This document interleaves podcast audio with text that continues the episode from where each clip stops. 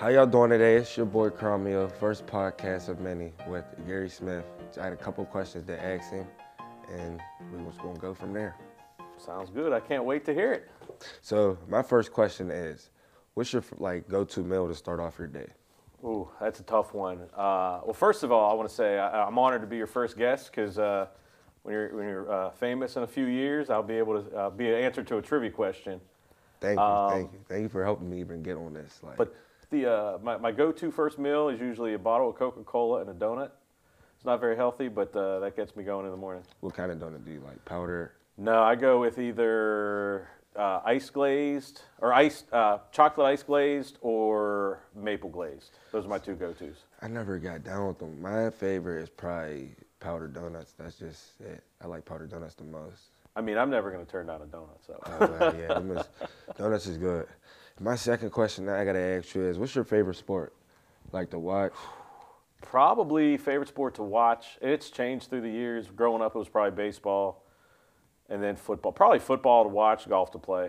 Golf to Um, play. Yeah, but football to watch just because, you know, you got the pageantry, you got, you know, college, you got 100,000 fans watching. I mean, it's just, it's an event. Uh, baseball, if it's, if they continue to keep the rule changes they did last year with speeding the game up, I think that'll change a little bit.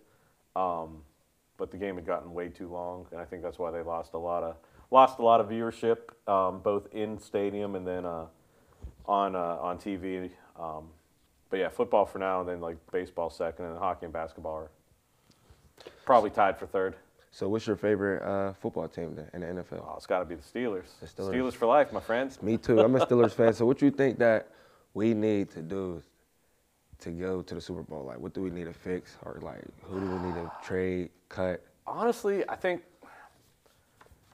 I think they have a good nucleus right now. The thing is, the Steelers have been so good for so long. You're starting to see how the NFL draft, like when the the best teams are always drafting at the end. Yeah. You're starting to see that talent start to filter out. But I think they've done a good job of like not bottoming out. Uh, I think on the defense they're solid. They have I think another two or three years of being a really good defense. Offense they redid their line. Uh, you have good receivers. You got have a good running back. I think they just need to address quarterback. It's a quarterback league anymore. I mean, It we've seen in the postseason. It is. That's the main thing. I feel like we got a lot. We got defense. We got some receivers to build around. We just need a franchise quarterback. We And even and I don't even know if it's a franchise quarterback. I just think they need to, to say this guy's the guy and ride with it because sometimes even if you just identify that you know if there's no controversy, the old, what's the old saying? If you have two quarterbacks, you don't have a quarterback. Yes. And they yes. might go into the offseason with three quarterbacks if these trades go through. So they just I think what they need to do is before training camp, just anoint whoever's going to be number one. Say you're the guy. so who can get the job. Yep. The best one. So this question is off topic a little bit. So if you could be any animal in the world, what would you animal would you be Oh, that's a tough one. Ah, man, that's, ooh, that's a good one. I would probably say, and I knew this question was coming, and I forgot to think about it. Uh, I'm going to say alligator, Alligator. just because it, it can kind of sneak under the water. You can't They like do. you can't see it. Um, has a good diet. I mean, it eats pretty much what I eat: steak, steak, chicken, fish. Um, nobody messes with it. That seems nice. Um, I, I think they live for a long time. I so- think they do too. They're like, they're crazy. I mean, they're A lot basically of- yeah, dinosaurs. a lot of animals cannot mess with them. In Yeah. the water, how they if they get you in the water, it's over. Like they do the little twin around and The old, I think uh, the old death roll. Yeah, Yeah, they get you and you're done. so Can't be bird. I was gonna say bird, but I'm definitely afraid of heights. So I think I'd get up there, forget how to fly, and just plummet. yeah, man, if I could be an animal, I want to be a fish so I can just see in the water what's in the ocean. There's so Fish much out shark? there. Probably a shark because Okay. a shark might eat a fish. A Yeah. fish will die quick, so I'll say a shark. Okay. But okay. other than that, because the ocean, I always I just want to see what's down in the ocean. It's just too. Nobody knows what's down there yet. So, It's, I, I mean, there's so I think what they say there's like 90% of the ocean that's been undiscovered. so there's who knows what's down there? That's what I'm saying. There's probably a whole land down there we've never even seen before.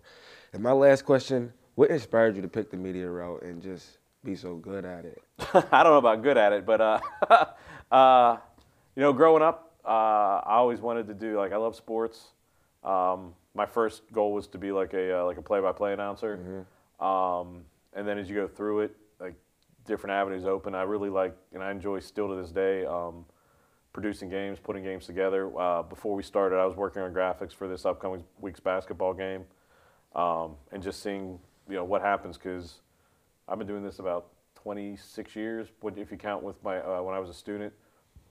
And there's been something different every game. Every game's different, um, both as a fan and also as a, a technology or a, a, producer or whatever. I mean, no game's ever going to go 100% on either side, how you think it is. But I mean, I've seen big upsets. I've seen national championships. I've seen blowouts. I've seen single game records. I've seen games in snow. I've seen games where the power's gone out in basketball. So you just it's that variety of stuff.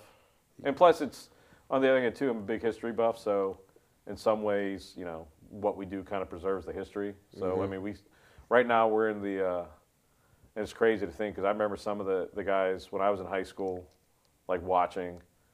Uh, before I came here, you know, that we're getting, you know, like their sons are coming here or like their generation. Yeah, their sons are like, or their sons or daughters are, are requesting like, hey, do you have my uh, my dad or my mom's game tape from, you know, basketball or softball? So it's it's good to preserve that history. Yeah, that's probably good memories that you can hold on to pass down, and then people looking up to you by just you playing a big role model in some people's lives, and that's how I look at it. That's why I like the media route too right now. It's, yeah, like I said, I'm happy. I'm going to be a trivia question. I'm going to, who's your first guest? but so that was the first podcast of many with Gary Smith. There's going to be more to come.